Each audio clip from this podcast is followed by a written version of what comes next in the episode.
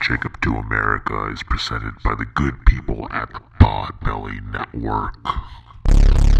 My fellow Americans, we are fortunate to be alive. They needed to protect us from the number one killer in history, protect us from the 20th Century University, a study on why we killed 290, a study on why it's called democide. Google it, democide. Coming to an end, everybody wanted to know all the details about the flying discs that we had in our possession. There's an old saying in Tennessee, I know it's probably Tennessee, it says, shame on you. Shame on you. Fool me, we can't get fooled again. Alright everybody, welcome to episode 216 of the Art and Jacob Do America podcast. I'm your host in the place to be, Mr. Jacob P, looking thicker than the Snickers in this white t-shirt. I apologize for everybody watching on YouTube, but I am your host, Mr. Jacob P, in the place to be. And sitting right across from me is the brown recluse, Mr. Art Trill. Art, say hello to the millions. And millions, what the fuck is going on, everybody? This episode we're talking about some crazy shit, but we're gonna get hyped before that, so we're gonna talk about some Caveman Coffee.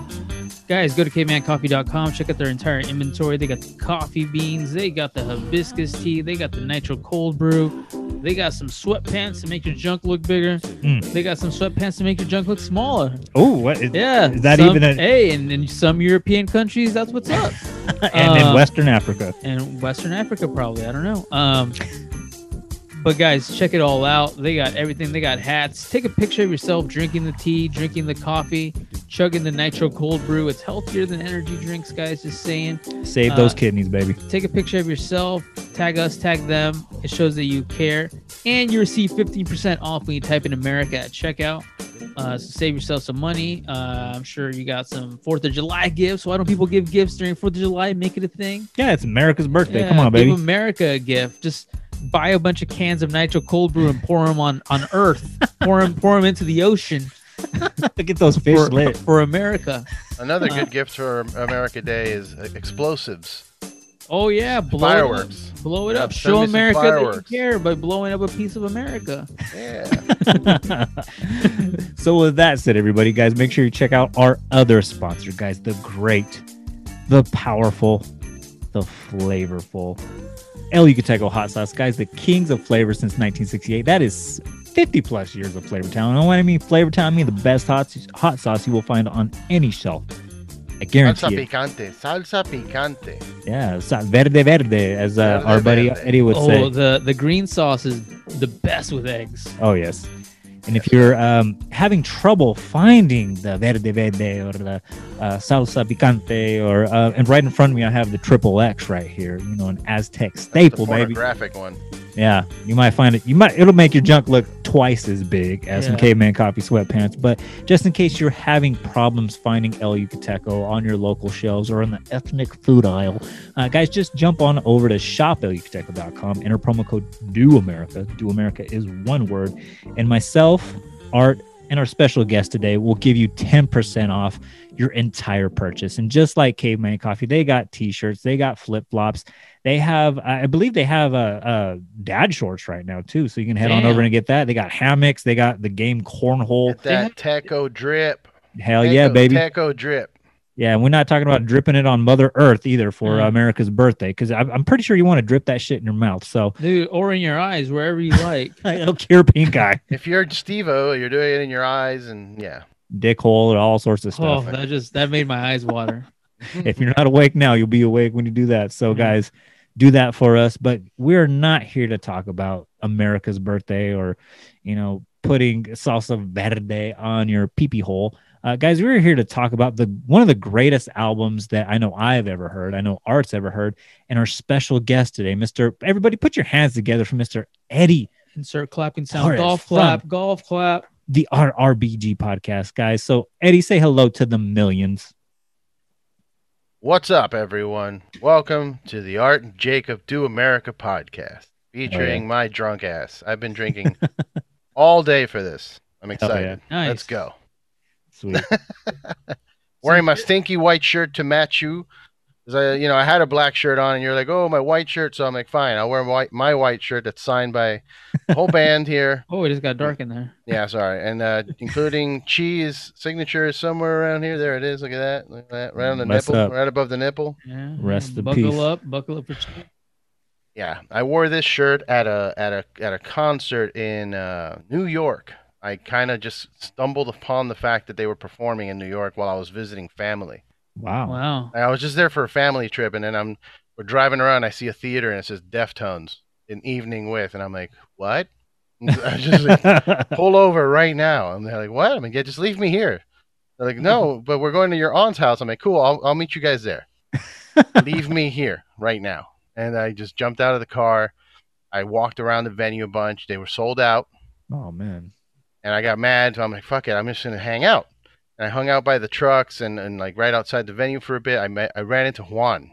If you know Juan, he's old part roadie, of the crew, the roadie. And I'm like, hey, bro, I'm from Florida. I'm here visiting family. And I told him the real story. Like I drove by, I saw the thing. I really want to go to this.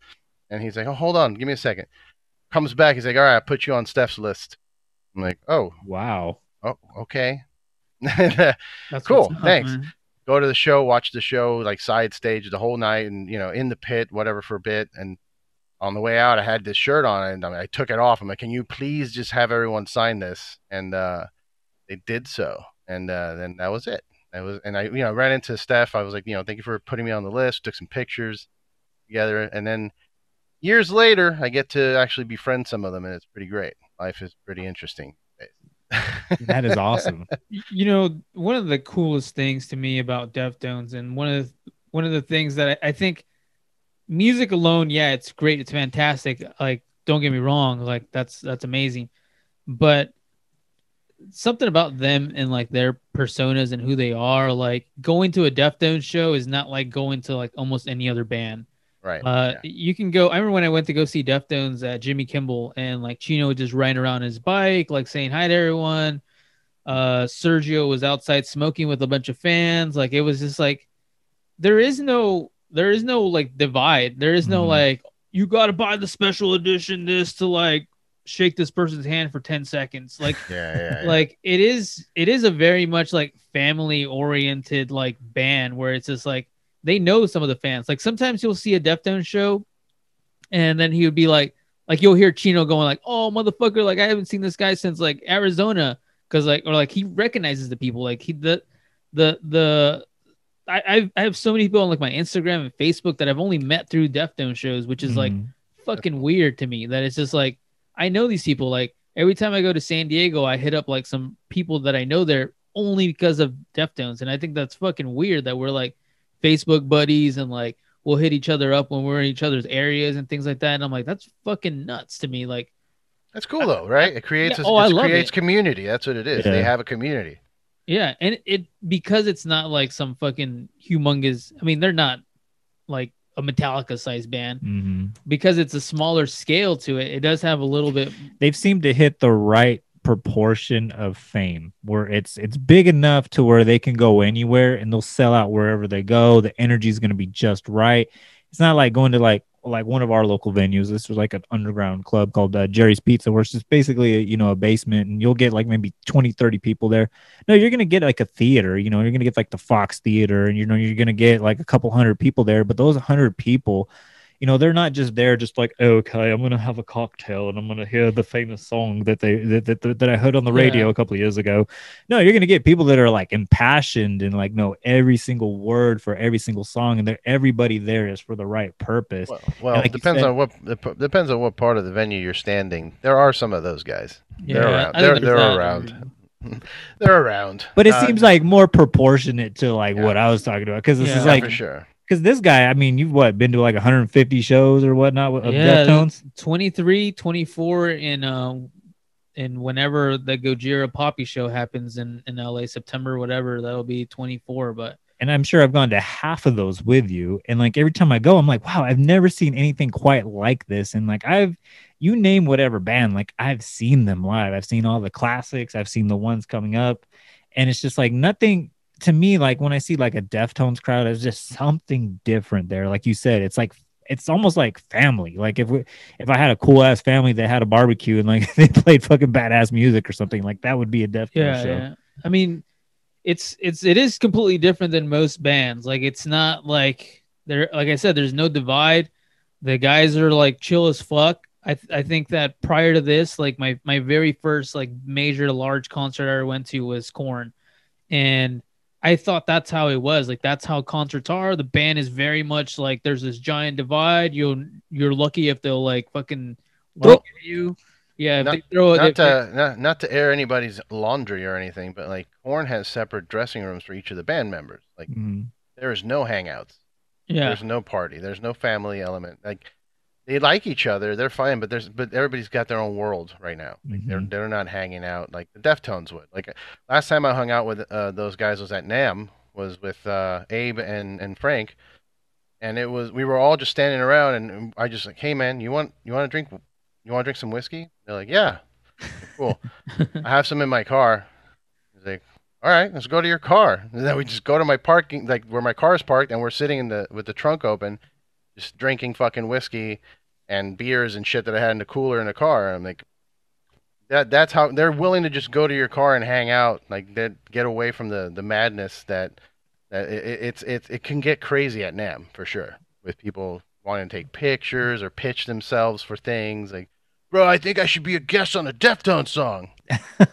Yeah, boy. I think that's one of those things that really attracted me to the band, that it was like, and I mean, we'll get more and more into it. But when this album first came out, there wasn't a lot of like internet, like YouTube wasn't really like that. I mean, I had like fucking dial-up speed internet and things like that. Like, so it's not like and MTV wasn't showing them on like heavy rotation or anything like that. Maybe like once, like every other day, like on whatever Matt Pinfield show they had, like at like 12:30 at night. Well, they did do one of the Tonight shows, right? With this album, they did David Letterman. Yeah, I mean that's pretty big. Pretty big. But I think the thing that like really, and this it'll sound really strange, but it really blew me away when the Digital Bath video came out. I was like, this is not Korn at all. Like this does not look like Korn. This does not look like the Limp Bizkits or whatever. Like that were out, their contemporaries. Like these guys just look like guys that like they look like some dude I would want to hang out with kind of thing, you know, like it just looked cool. Like the way that Chino interacted with the crowd, that's not the way Jonathan Davis, like there's no jumping into the pit. There's none of that element to it. This is just like, it's different. It was completely different. And I was just like, I think when I saw that Digital Bath video, like I was already into it and I loved the album at that point. But like once Digital Bath came out and I saw that video, I was like, holy shit. Like that's the fucking shit. Like that's what like you should try to emulate as a band, like that intensity that they just portrayed on that video for like whatever, like the 3 minutes that the song is or whatever. Yeah. Top-notch shit. It's their, you know, I hate to say it, but to me, it's their pinnacle of music writing. Like, they're still cranking out great songs. I'm not, you know, Ohms is an amazing album, but you know, to me, this is a masterpiece. And you know, every band kind of goes through that. Like Pink Floyd has a masterpiece, even though some people would say every album, not every album. Yeah, I know what you mean. Like the Downward Spiral, I think most you would be like the Downward Spirals. But Fragile, then you can make, and I would say like the Fragile is just right there, and I love With Teeth, like, but at the same time, once you go back to the Downward Spiral, like, there's something slightly different about this one album that it's just the age of the person that wrote it, like Trent Reznor or like whatever it is, like the guys were all. I know it's Chino's birthday like last week, and I did not realize, like I was thinking like, oh shit, like he's in like his mid 40s now. So 21 years ago, that motherfucker was like in his... You're telling me this guy was like in his mid-20s? Like when this shit was coming out? Like if I was in my mid-20s and I was doing this shit, I would have probably fucking like OD'd or some shit. Like I could not handle like... I had one of those moments too when I was like looking up, you know, little tidbits of facts about White Pony this week. I guess on this album, this is when he started to learn guitar. Yeah. And two of the biggest songs, I mean, when we'll get into it, two of my favorite songs on the album were songs that, like, two of the first songs he wrote on guitar, and they're fucking classics. Like, to me, like, when I'm first learning how to play guitar, like, I'm learning, like, the Addams Family fucking theme song and shit. Like, I asked me to write a fucking song, and, like, I'm, like, I found some, like, on an old hard drive that, like, I put together or whatever, and I was like, oh, my God, I don't want anybody to ever hear this shit ever, ever. But you mean to tell me the first two songs that you fucking wrote on a guitar are fucking like all-time classics? Like that is ridiculous to me as well. You know, you say that, and one of the songs that he wrote didn't even make the album. I think it's one of his like best songs. The Boys Republic is the B-side to this album. It's like one of the best Deftones songs that he wrote. Beautiful song, so good it doesn't even make the album. Like, like that's fucking nuts. There's no more room for greatness in that album. That like that's it. Stop it. Put it on the B side. Like, I love those calls. Like, who makes those calls? You know, like Maverick Records. Yeah, like me. Like, I'm grateful then we never experienced that with my band, with December. Like every song we wrote, we put out. There was not like a thing that would like. If we wrote it and we were practicing it, why wouldn't we put this out? Like, yeah, it doesn't make any sense. Yeah, but yeah, that's a tough call, and like. Yeah, I don't know how you make that call. Okay, I think we should get started now. I mean, obviously, I don't even think we've said, like, the album we're talking about is White Pony by Deftones. Correct. The album, to me, does not, and I won't even acknowledge this part of the album as Back to School, Mini Maggot, but I'm glad we bring that up as kind of a segue just because that's a song that eventually makes its way onto the album. It's not on any of these vinyls. Because it's not really part of the album. Like, to me, this is the original one that I remember as a kid when I first like saved up my pennies to go buy this album at Sam Goody for like $25 and yeah, shit. And like, and it was, it's just, it wasn't part of it. And I, you know, that's one of those things that the record label got a hold of Deftones and it said, hey, this doesn't sound like Linkin Park. It doesn't sound like Korn. We need a Linkin Park. They wanted a Nookie. That's this, like when this album came out, like Nookie was like, number 3 on TRL consistently behind like NSYNC and Backstreet Boys, and somebody on Maverick Records was just like, "Hey, we want you guys to be our Limp Bizkit. You know, we got POD over here. We know you rap. We heard you on Life Is Peachy. You know, doing Wicked. Like, come on, like do that thing. Like, make that Nookie." And like Chino said, he was just like, "You know how he wrote it? Yeah. He's like, it's so easy to make one of those songs where it's like verse, chorus, verse. That I'm just gonna like throw one of those out really quick." Just to show you like how cheesy and simple and easy it is. And somehow it like they pulled the original record, like release this one right here. And then Maverick puts it on as the first song on the album. Yeah. He wrote it on his way to the studio. He like literally had like 20 minutes to write it. And he's like, I'm going to show him how fucking stupid this is. And like wrote it with 20 minutes to go until they had studio time and just fucking put it out there. And it was like, whatever. And it's like, yeah, we got to make this a single. This is the greatest thing ever. It's like, dude, I did it as a fucking goof, man. As like, a joke. It reminds me of, what's that one band, Quiet Riot, when they didn't want to do the cover of like, we're not gonna, we're not gonna take, come on, feel the noise, right? The band did not want to record that. So they recorded it so cheap. It's so like cheesy or whatever. But the label, they took it and they're like, oh, we're gonna make this the single, we're gonna put all of our money behind it. And like when you hear the band name Quiet Riot, that's the only song you can think of. That's nuts. Yeah, I mean, I'm glad we got that out of the way, because that's like I don't acknowledge that as part of the album, but I guess we had to talk about it because it's and on the, all the I acknowledge it as part of the album. Fuck that. Yeah, I don't care. That song is part of the album to me. Every time I listen to the album, that song plays. So. Okay. I don't give a shit about corporate shills. It's to me, that's not like, that's the album I bought, the one that Jacob has right there with 11 songs on it. Yeah. That to me, and I remember having that album and going, wait, I don't have that song on this album. What the fuck? Like, where do I get that? And it's like, oh yeah, like if you already bought the album, like. You can like request a copy from Maverick and like they might send you one out. And I remember that was like a thing that was like, what?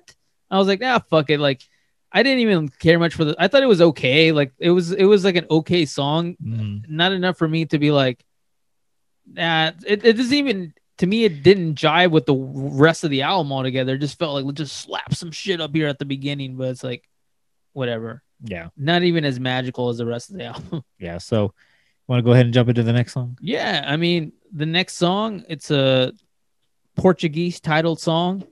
For how do you pronounce this? Feiticeira. Which means witch in Portuguese. We just covered brujeria last week. We covered brujeria last week. And although it means witch in Portuguese, this one actually have a funny story about this one. Max Calavera from Sepultura, and you guys know who he is. Roots, buddy, Roots. Soulfly.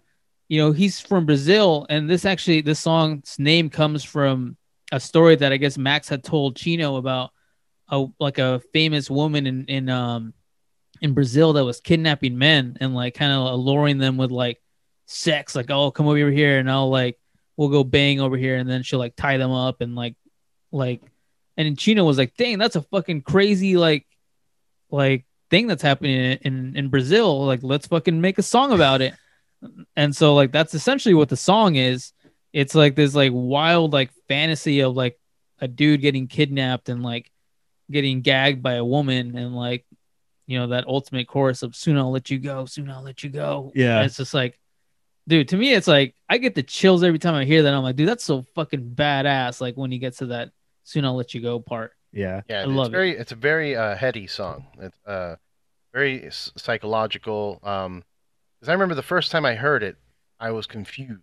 Mm-hmm. I got really high and I was listening. I'm like trying to pay attention to it. And I was like, man, that was a crazy change in the middle of the song. When it goes to that part, and I'm like, all right. And I was trying to catch up. I had to listen to it again, and I'm like, oh my god, this is great. Like, it's because you expect one thing going in, right? Mm-hmm. And then you for example, like going into White Pony, you're coming off of Around the Fur. Mm-hmm. So if you're a fan from before, so mm-hmm. for me, I was expecting more Around the Fur-ish, and this was just a whole new level of production and complexity and headiness. I thought it was great. I agree. Great way to start the record. And a tidbit that I know that it's been out there and whatnot, that on Adrenaline and on Around the Fur, like a lot of those songs, like those, that's Chino writing from his own experiences. But on like this album, it was like, you know what, like, and this is like a genius thing to do. Like I'm, some artists, this is like where they fall off, after the second or third album, you live your whole life to make that one album, your debut album. And then you see the slow decline, down, but not with him. He's just like, you know what, instead of like, you saw that with Korn, like there's only so many times you can hear about Jonathan Davis getting molested. To where it's just like, all right, we get it. Like you've been tortured, yeah, daddy. Or Chino's just like, you know what? Like I'm done, kind of singing about myself. Like I'm just gonna like write stories. And he kind of gave like a Pulp Fiction example, where it's just like, yeah, it's just like I was, I just want to write, like almost like I'm writing a movie, like from the first person perspective. So when I learned about that, like the first track, I'm not even gonna attempt to fucking say the name. It's just like, oh, that's fucking badass. You know what I'm saying? It's like almost like you're getting these like little mini movies, like throughout that record. And I've always loved this about Chino's writing, is that it's not like this happened, and then the end, like beginning, middle, of end of a story. It almost just feels like snapshots of you fill in the blanks, you do whatever you want, but here's like random things that happens, like that happens throughout this story.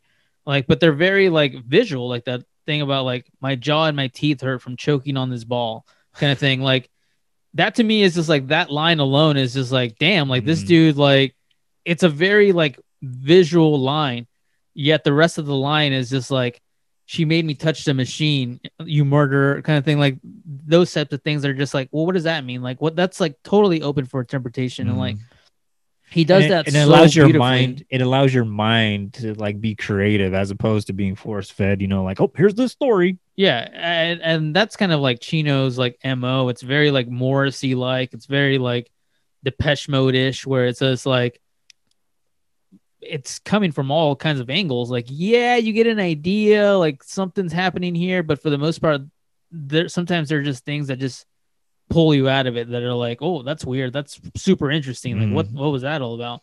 And it just sounds great. Yeah.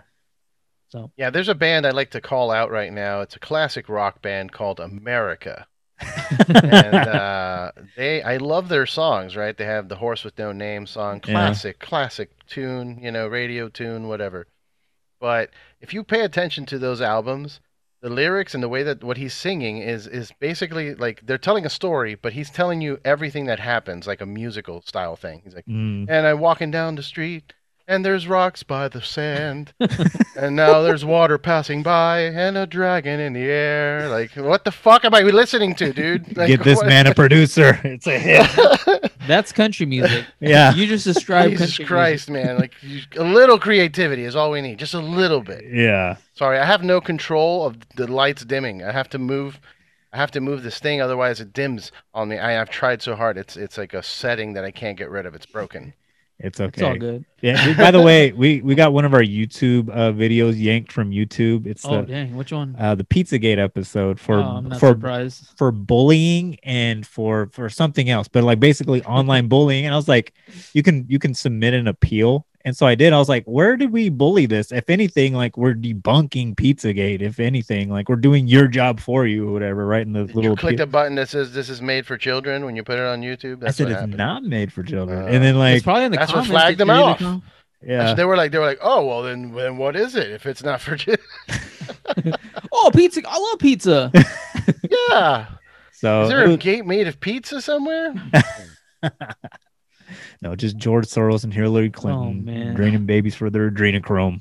Want to go to track 2? Yes, go to track 2. On that note, Digital Bath is track 2. I think it's one of the tracks that you alluded to that Chino brought to the table. And there's been all kinds of like rumors, like did this piss off Steph? Like, it did.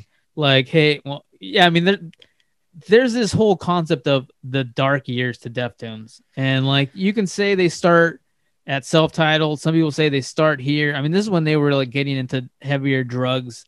Like, obviously, the album's called White Pony for a reason. Like, they, there were women, there were drugs around them. There were like anything that you would want is pretty much around you at this point.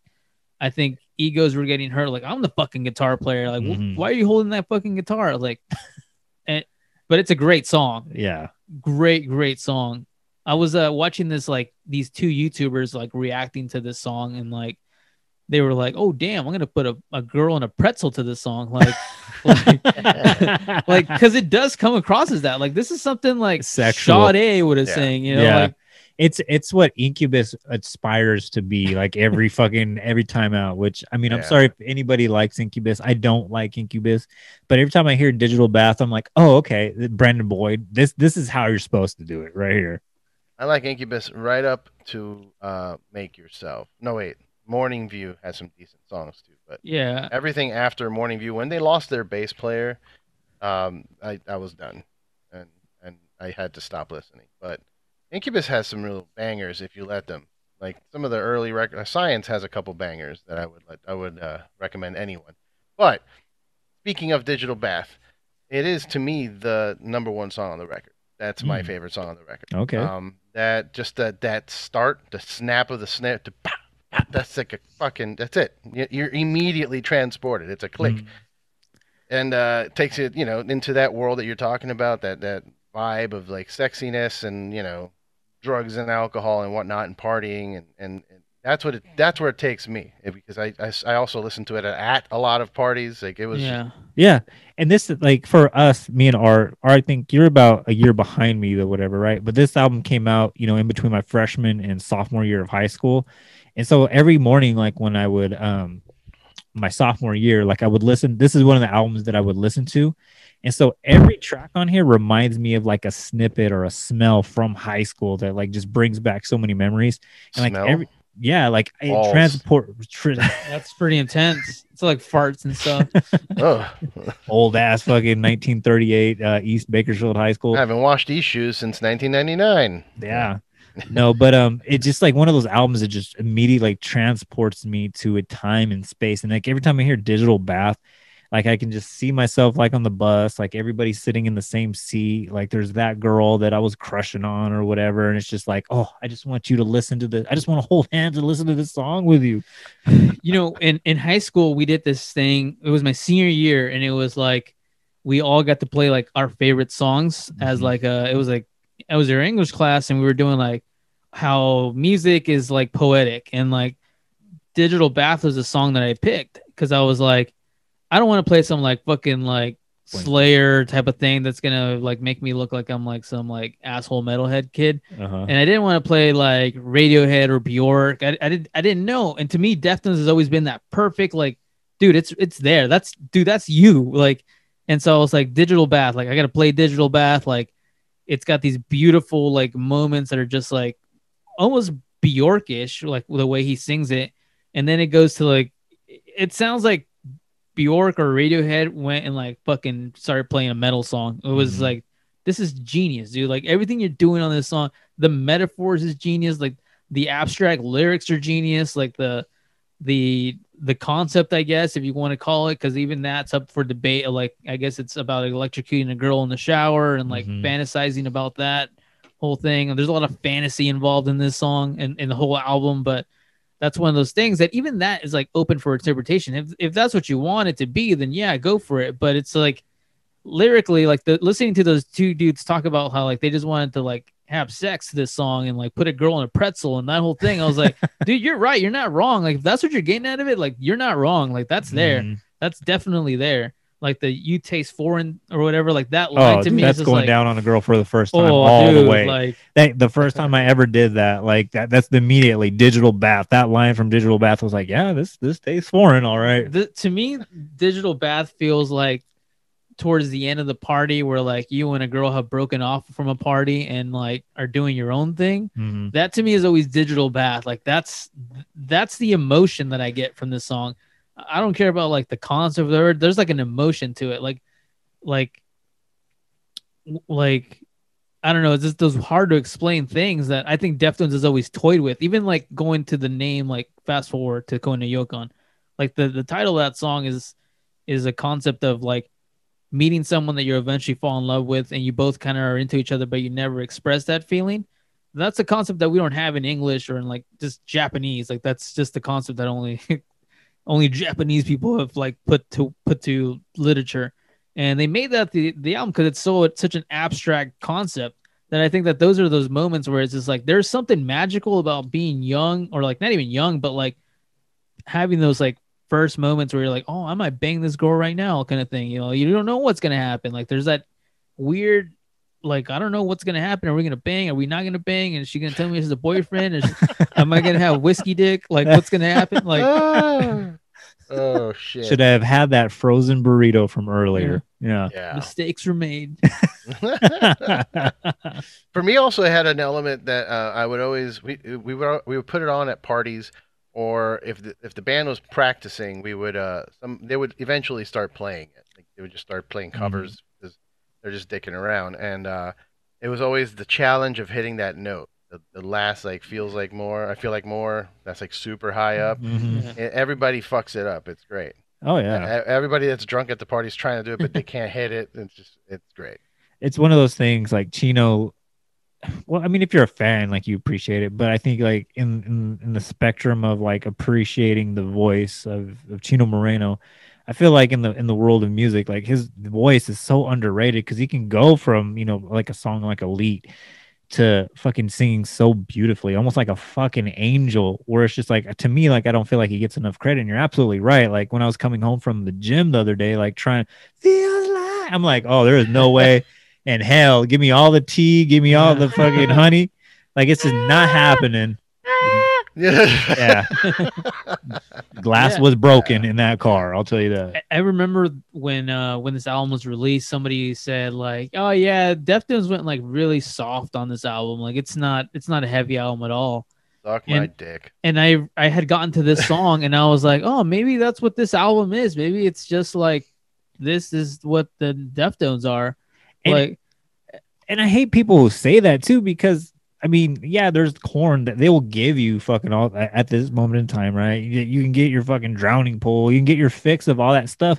But sometimes you need that band within like the genre to like calm things down a little bit, because it's like it can't all be just one thing all the time. But even then, I think even within the album, like this isn't a fucking... One of the things that always bothers me is like you can put a bunch of great songs together and then you just end up with like that's what I call music volume 10 or whatever. Like that doesn't mean anything. To me, the thing that makes all of these songs amazing is that they're all standing next to each other. Digital Bath is fantastic. When Digital Bath ends and goes into Elite, which I guess we can get into now, that shit fucking hits. Elite is like still to this day one of the heaviest Deftones songs ever. That thing, you can't play that shit on at a live show. A Deftones can't play it live without the fucking pit erupting. Like, oh, I know. Yeah. Whether you want to be in the pit or not, like that thing is gonna like explode right now. The whole place is a pit. Yeah. I was there for Ventura. I know. Yeah. and the song is brutal. Again, totally abstract. Like just, you know, whether it's about a girl on her period or whatever it is. Thick with honey. Yeah, I mean that's essentially, I think that's what it is, because it's like when you're ripe you'll bleed out of control, and it's like that's what I've always interpreted it as. I don't know, I mean it could be about all kinds of things, but it's, again, it's open for interpretation. I think it's one of those songs that like metalheads, like that there's some metalheads that are just like, oh, I just like the heavier Deftones stuff, and this is the stuff that they gravitate to, like Employed to Serve, the band, I don't know if you guys are familiar with Employed to Serve, but they just covered this song with, I think, some of the members of Dillinger Escape Plan, and that shit is like brutal as fuck, and it stands the test of time, and like to me it's just like I hear that and I'm like, god damn, you're telling me like this was written in like 99, released in 2000, it's like this sounds fresh right now, like you could put this out. There's like bands like Deaf Heaven that are coming out and doing stuff that sounds like this right now, like the band Nothing is doing stuff like this, and I'm just like, you guys were like 21 years ahead of the curve right now. Like, shit's amazing. And that's a big thing too to talk about right there, because I feel like during this period of time, like we mentioned it with, you know, Back to School, that Maverick wanted like their nookie. They wanted, you know, their rap rock song, because it was just like the new metal genre. And, you know, Deftones gets, you know, ushered into that, you know, rightfully so, because Around the Fur is very much a new metal album. Adrenaline was very much. I would say Adrenaline is. Around the Fur was already like, hey, there's something different here. This is something strange here. Yeah, I mean, yeah, I get it. Yeah. Let's put him in a Shark Tank in a spacesuit. Yeah. Yeah, it was a little more like Austin they had tips. Embraced like that post-hardcore thing. You knew that was coming, like those Refused elements, those Glassjaw elements that, you know, other bands like, you know, the Glassjaws are probably more influenced by Around the Fur than any other Deftones album or something like that. But you hear it, like you hear that element that's just like, oh shit, that's different in its own. But to piggyback on your point, where it's just like they, you know, Chino in the interviews, like I was watching, he was talking about that, where it's just like it started with Korn, you know, everybody, you know, they're trying to get their frustration about their childhood out or whatever. And it's like, yes, I get that. And he goes, somewhere down around the line, like we got caught up in that, because, you know, they were friends with Korn. They were part of that like whole like, you know, Family Values tour and whatnot. But they're just like, this is like them like, divorcing themselves from that. It's like, yo, we're our own thing. We're not making music to fit in with like this scene or whatever. We make music primarily for us first. Like if we dig it, and like that's, to me, like that's like the sign of a true artist right there. And it's just, it's not about like making music for that time period or whatever, right? Like, because when you do that, like it becomes dated. It's just birthday cake, right? It's meant to be consumed right then and there, and it gives you no sustenance for the rest of your life or whatever. But like this album right here, it's just like, hey, like we don't give a fuck. Like we've already made it. Like we've proven ourselves to our peers. Like now it's all about us, like fulfilling our fucking artistic needs.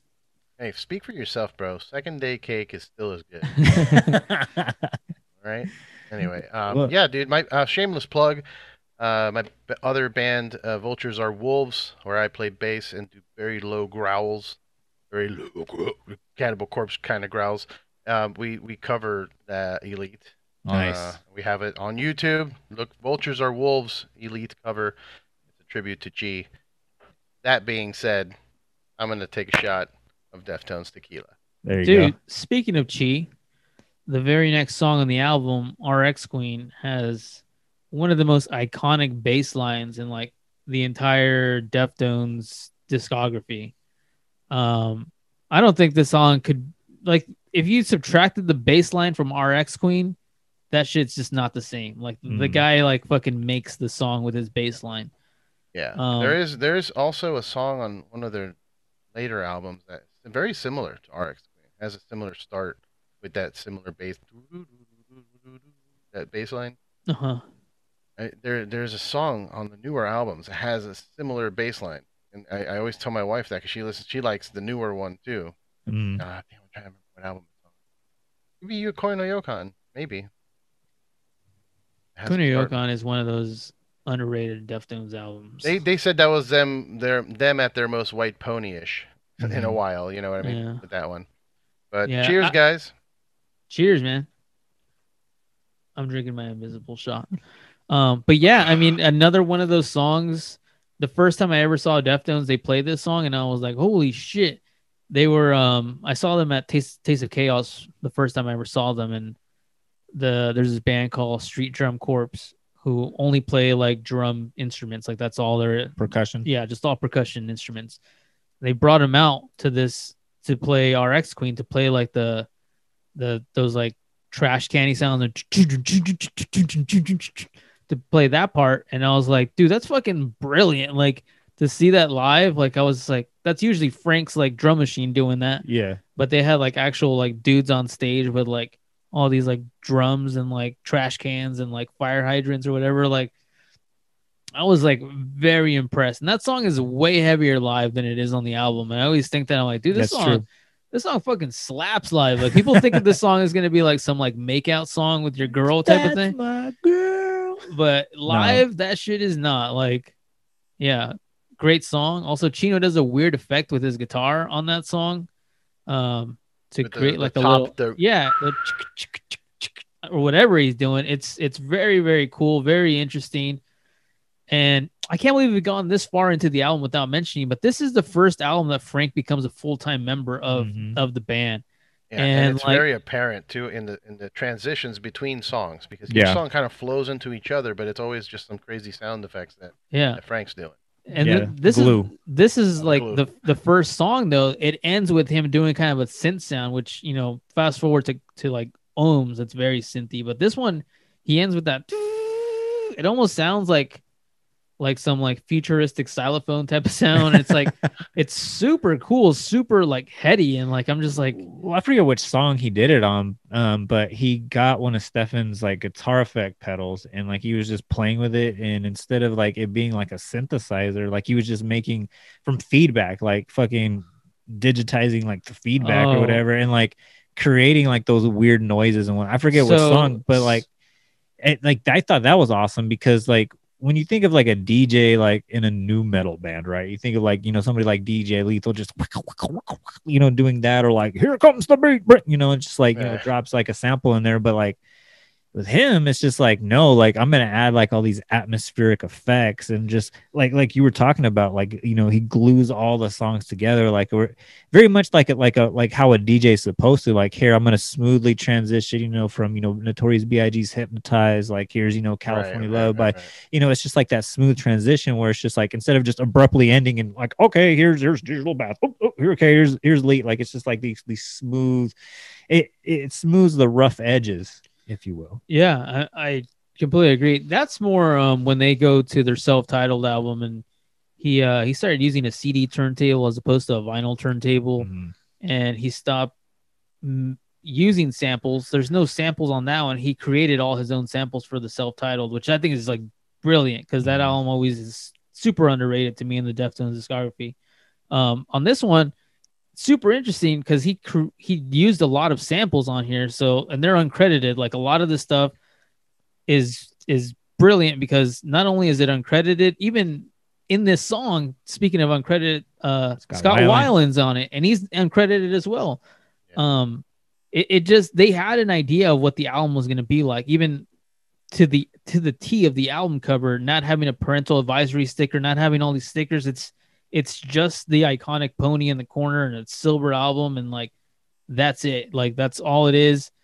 To the fact, I can't believe I didn't bring this up, but like they changed the lyrics on the album itself. I think the very first line says "Stop, I'm drunk," when in reality it says "Fuck, I'm drunk." Yeah, and they did that on purpose to just not get a parental advisory slapped on there and like not get any of that shit on there. And it's, they clearly, I mean, now it is, now it's on the vinyl, but, but you know, they, it was very wise to how they did all that stuff. And,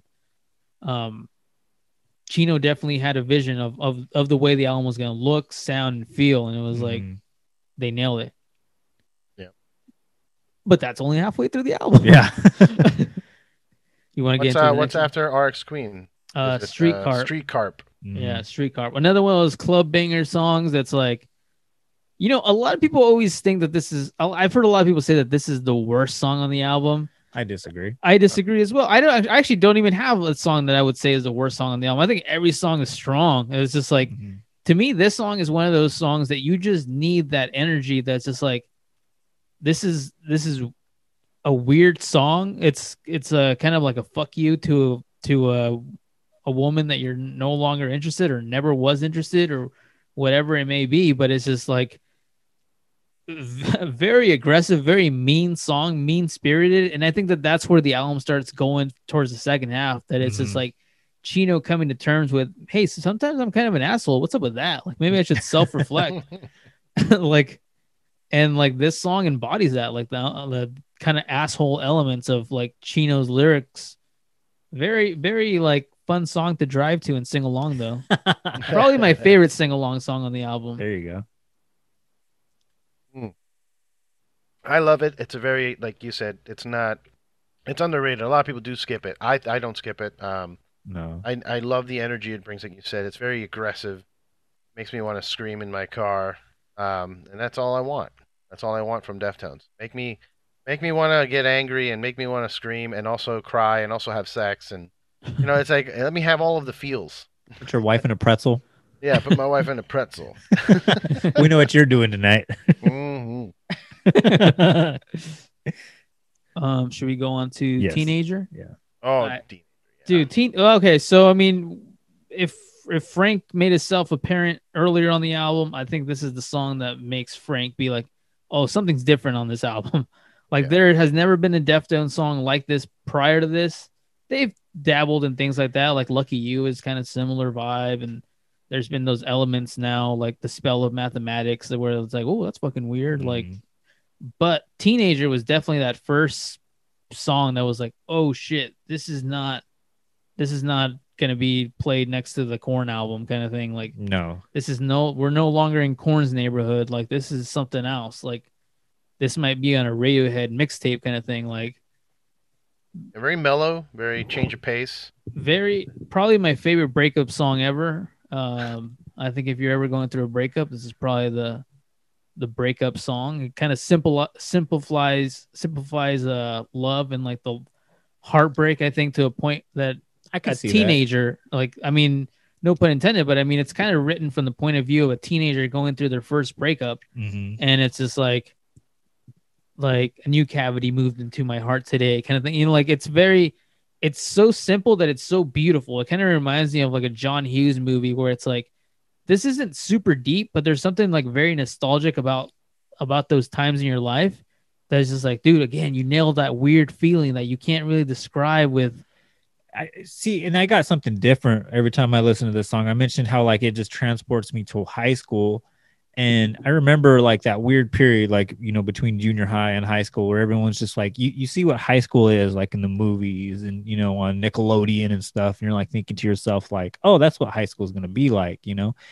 And Teenager to me represents like that disappointment, at least the 99 through 2003 East Bakersfield High School, you know, graduating class, where it's just like, to me, like White Pony, and this is a positive thing, I'm not dissing the album at all, where it has like this exhaustive sadness to it. Like that's the theme, I would say, like the energy, you know, even like on songs like Elite, like, you know, those high energy songs, like it feels exhausted with its sadness. And like, that's when I hear Teenager, it's just like, I think of all the kids in school and like how disappointed, you know, whether they realize it or not, how their expectations of high school actually panned out, you know, like, no, you didn't get the, you know, the jock boyfriend or the cheerleader girlfriend, or no, you're not the starting quarterback, or no, you didn't get that class, or you didn't get that grade, or you don't have this group of friends. Like, it's just that 4 years of exhaustive sadness kind of thing.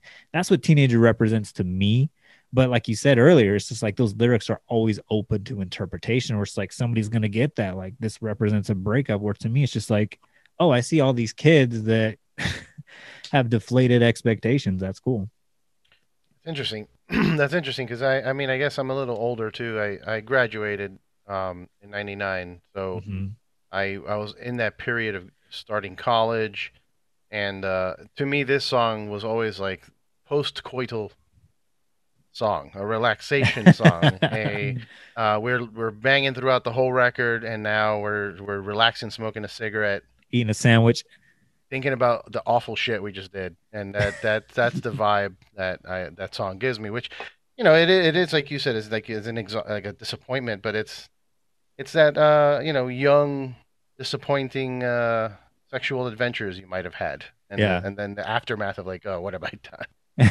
It does feel like this song could have ended the album on most other Deftones albums. Yeah, the fact that it's right in the middle of the album kind of shows you like, dang, this shit's. You're telling me this didn't finish the album? Like, this is beautiful. It is what you want it to be.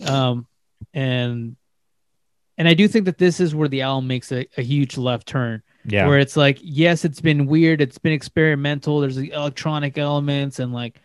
That's cool, but this album really says like, okay, now we're going a fucking different direction. Like, everything that you anticipated that this album was going to be, all that Linkin Park bullshit, like, no offense to Linkin Park, but this is not that anymore. Like, this is something completely different.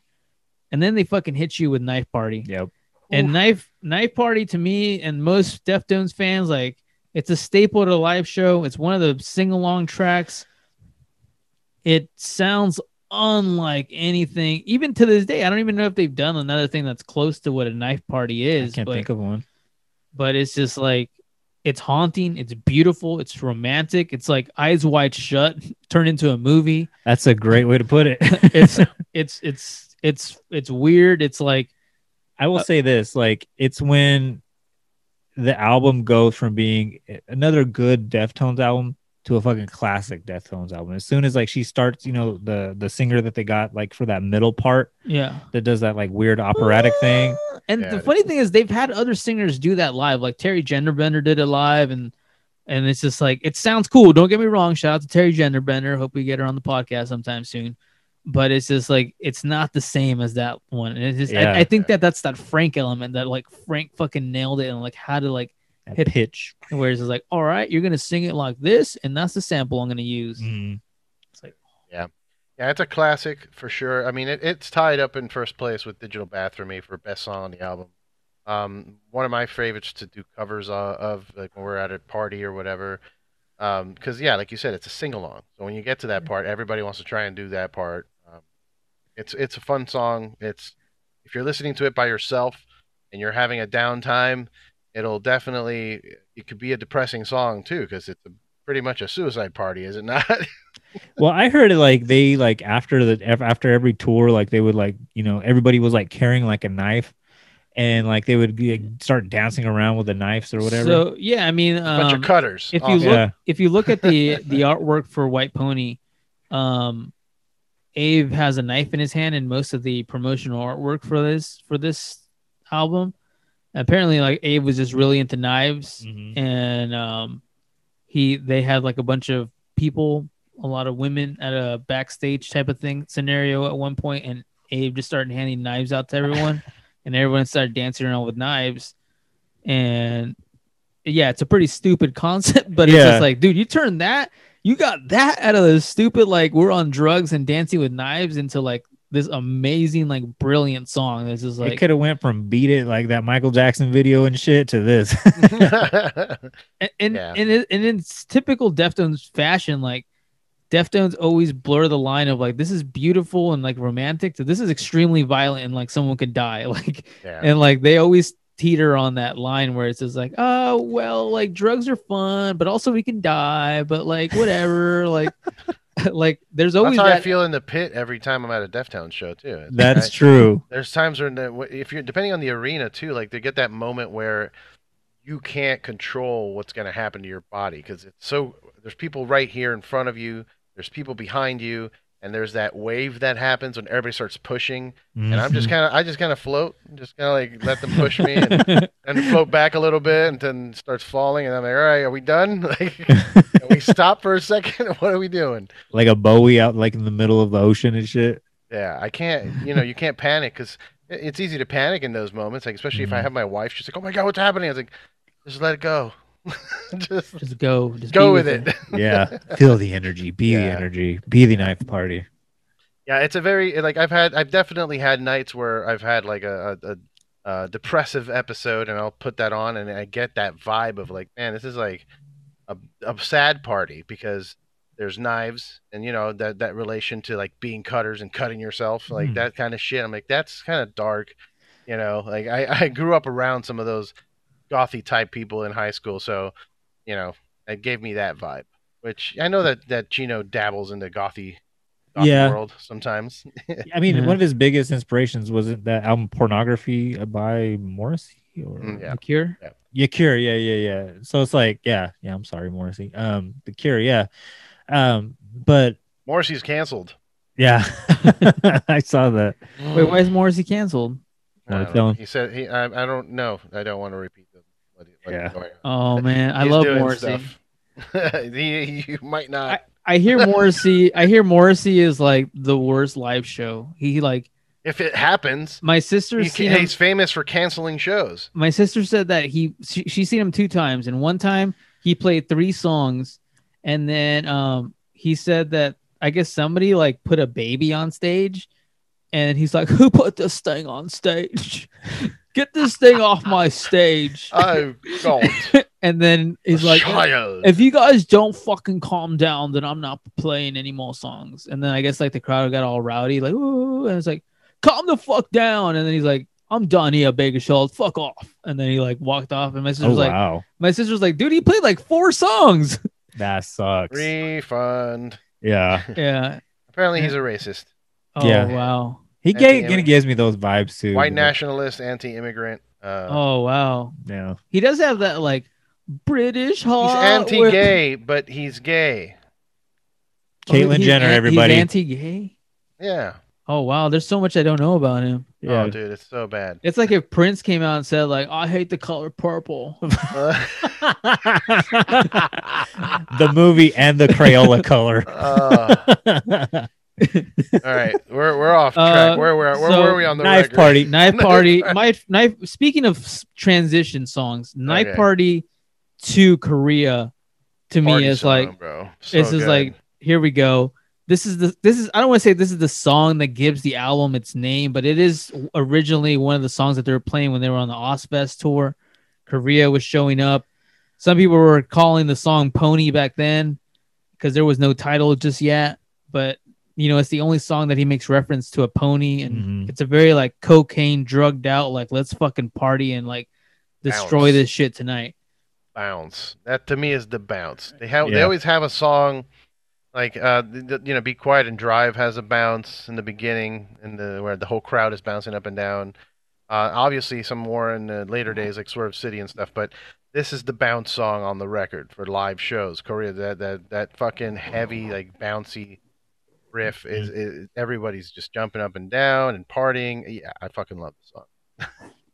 Covered in feathers, right? Is that one of the lines? Dude, the song is just like amazing. I mean, I don't know what it's about. I have always just assumed that it was about partying and being on drugs and like being at a strip club and doing cocaine. With Rick James. I mean, the song is like literally that intense, where it's just like, God damn. And then what's that line he says like in the like the bridge? I don't think he says now check the pulse or something like that. Check the pulse. Yeah, and it's just like, oh my God. To me, that's almost like, dude, somebody died and we're just going to check their pulse now. Like, Nikki Sixx, what are you doing here? Make sure they're still alive, kind of thing. Like, the song is like intense. It is definitely one of the funnest songs to see Deftones play live.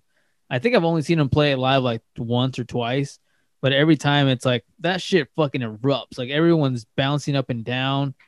And you know it's going to be a good show if they open up the show with that song. Like, it's well placed too, like within the album, because like you were talking about, like with people were giving criticism, like this is like where Deftones went soft. Like any great concert, you're going to space the songs out perfectly, like where like you're going to have your metal songs, and then like, all right, everybody, all that energy we were saving up, it's for this moment right here, and like it's within this, like this album, like this is where it's like perfectly placed, because the rest of the album you're going to go through some emotion here after this. Yeah, I mean, definitely it's intense. It's, I don't want to say like it, at times you need to like dumb it down, because I don't think it's a dumbed down song at all. But I think there's elements to like, whether you listen to the lyrics or not, like you're headbanging to this song. Like you can't help but to do it. Like if you got a fucking soul in you, like you're fucking bouncing up and down, head bobbing to this shit. It's an essential part of the vibe that the Deftones are putting out. Because there is emotion. Yeah, there is pretty stuff. There is sexual stuff. But there's also aggression, and there's also partying, like that happy time of just, we're all here to have a good time. That vibe is part of their shit. And this is the song. I mean, I came to in feathers. That's like you woke up covered in feathers, from being pranked by your buddies because you passed out or something at a party. Nighttime cavity, come in. Downtown pony, work your pitch. Yeah, that's downtown pony. I don't know what that is. I don't know if you guys know what that is, but I know what that is. That's definitely a party time. So yes. Good song. Good song. Definitely.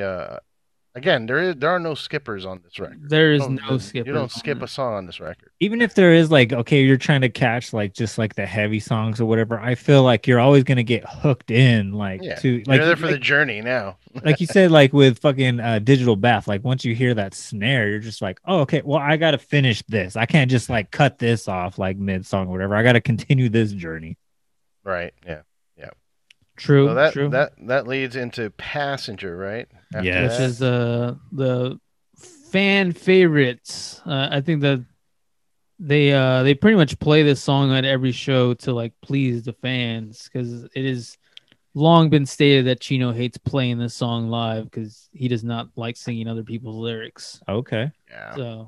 So did Maynard from Tool? It's a code, like the lines that you hear Chino sing, he wrote those. The lines that you hear Maynard sing, he wrote those. Like, okay, and he does not like singing Maynard's parts because it's like, I didn't write that shit. I'm gonna have the crowd sing it. Shit. Well, he's had he's had Greg from Dillinger come out. He's done it with Maynard like once or twice in like the European tour where a perfect circle was opening for them.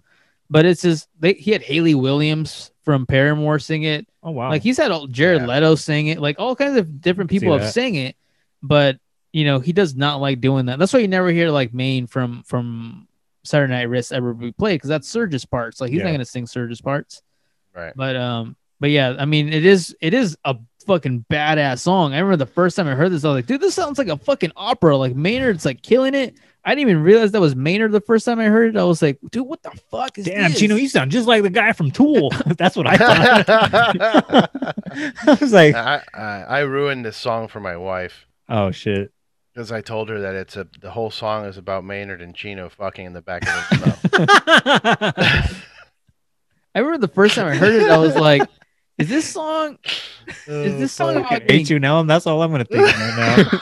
That's all it is, dude. They're fucking in the back of a limo. I'm sorry. They're doing the whole fucking was it David Bowie and fucking Mick Jagger? Like when fucking Mick Jagger's wife caught him fucking. Hey, that's all it is. But it's intentional. Think about it. It's still a sexual song. Mm-hmm. Whether it is that mentality, you're thinking about something like that. The fogging up of the windows, open up the window, let them see, buckles, the leather, like. It's a sexual song. It's definitely about somebody fucking in the back. Yeah. So I got that vibe from it. See, like that's always again like to talk about like the the double entendres. Like get whatever you can from these songs. There was that vibe to it, but then there's also like a serial killer vibe that I caught from it too. Like almost like a Ted Bundy. Like it like mixes like the sexual with the fucking murderous vibe. That's the vibe that I caught too. And to tie this back into high school. This is where we find out that Jacob's a serial killer. The bodies are hidden behind the dumpster. Speaking of bodies hidden behind the dumpster, Passenger came out 2000, right? So the very next, or the very next couple of months after, you know, this album comes out, in front of East High School, there was a torso that was found in the trunk of a car right in front of our school. And it was parked in front of our school for quite some time. You know, this is right where the buses would drop us off at. You know, I would be walking by this car many times. For a while, we would see like a bunch of flies and, you know, things like, you know, flying around and whatnot. We didn't pay much attention because it's Bakersfield, you know, in the fall and whatnot. And, you know, those things tend to come out during that time period. But then it just stayed there for a while until they started to see some stuff leaking out of there, until one Saturday they opened up the trunk and found a headless, legless, armless torso in the back of the car. And so every time I hear passenger, I always think of that incident in front of our school. Like, fuck, my bus literally came up behind that car every single day. And I bet you, with my fucking Sony Discman, I fucking walked past it many times while this song was playing. Well, yeah. What I want you to do is to get that evil, violent thought out of your brain. Next time that the song plays, just imagine Gino and Maynard fucking in the back. Okay. Yeah, this song to me is just about fucking, man. Like, fucking hate you. Can it be Salma Hayek and Chino? Nope, come on, man. It's got to be Maynard. And they're singing to each other. Maynard with his fucking dreadlocks, or fucking bald Maynard? Ooh. Oh, dude. He's Perfect technically always Maynard. Bald. Oh, he just wears wigs. Dude, I saw Perfect Circle open up for Nine Inch Nails, and I had no idea that was Maynard. Oh, the Atari Teenage Riot tour? Where it was like Atari Teenage Riot or Perfect Circle and Nine Inch Nails? No, it was maybe that tour, but Atari didn't play in Miami, something Snake River Conspiracy. Snake River Conspiracy. Yeah. Oh, I love Snake River Conspiracy. Yeah, but anyway, they just had that one album. But if we were to do a Snake River Conspiracy album, they just had one album, so it's an amazing album, though. They do love song too. I like that. Yeah. But I didn't know that was Maynard. I remember just standing, who the fuck is this guy? He sounds like Maynard. He's wearing a wig, and then like later I go home, I'm like, idiot! I should have bought all of the merch. What was I doing? Yeah, but that Maynard is great. That song is great, but it is absolutely about fucking. Oh yeah, clearly. Yeah. You know, it's funny you say that it's absolutely about fucking, because there's a YouTube channel called like Watch Mojo, and if you look up Deftones, they have a list that says like top 10 best Deftones songs. And this song is on it, and they talk about like the meaning of the song. They're like, this song is about your less adventurous friends, and you're going on a road trip with your friends. And I was like, that is not what this song is about. No. I don't know how the fuck you clearly have never heard of this song, but I had sex. Maybe they're virgins. So probably. Yeah. Fucking Mormons with their magical fucking underwear and shit. Oh, Lord. We can't move on to the next song without talking about, I guess, like you mentioned, like this was like the dark years of the Deftones, and like during like the recording of this album, like they were like there was like tensions arising and whatever. Yeah, there was videos and stuff too that they put out of them struggling in the studio to finish this album. I remember seeing that. Yeah, I mean that's another thing that's like really cool about Deftones is they are not very shy about that they're not always on like friendly terms. And a lot of it gets chucked up to Chino versus Steph and like that argument of like who's the leader of the band type of thing. Like, are we gonna go super heavy, or are we gonna go all Depeche Mode sounding? And like, yeah, that's one element, but I think Chino's like, I don't know, stubbornness. Like, you know, I think that anytime that you have a creative person, you have a vision of what you want to do and create, you're a little bit stubborn. And I think that's kind of where all these guys are. Like, they work well together because they all compromise, but they're all slightly stubborn. Like, they all want to bring that element that they want to bring to the table. And I think that, you know, there were riffs. There was already like the beginning parts of what would become Team Sleep were already being recorded around this same time period. And, you know, fast forward to, you know, the self-titled album, then like the dark times, it became really dark. Fast forward to Saturday Night Wrist, the dark times became really fucking dark. Like, that to me is the darkest. I thought they were going to break up after that. Like, the fact that they put that album out, and I do think it's a great album.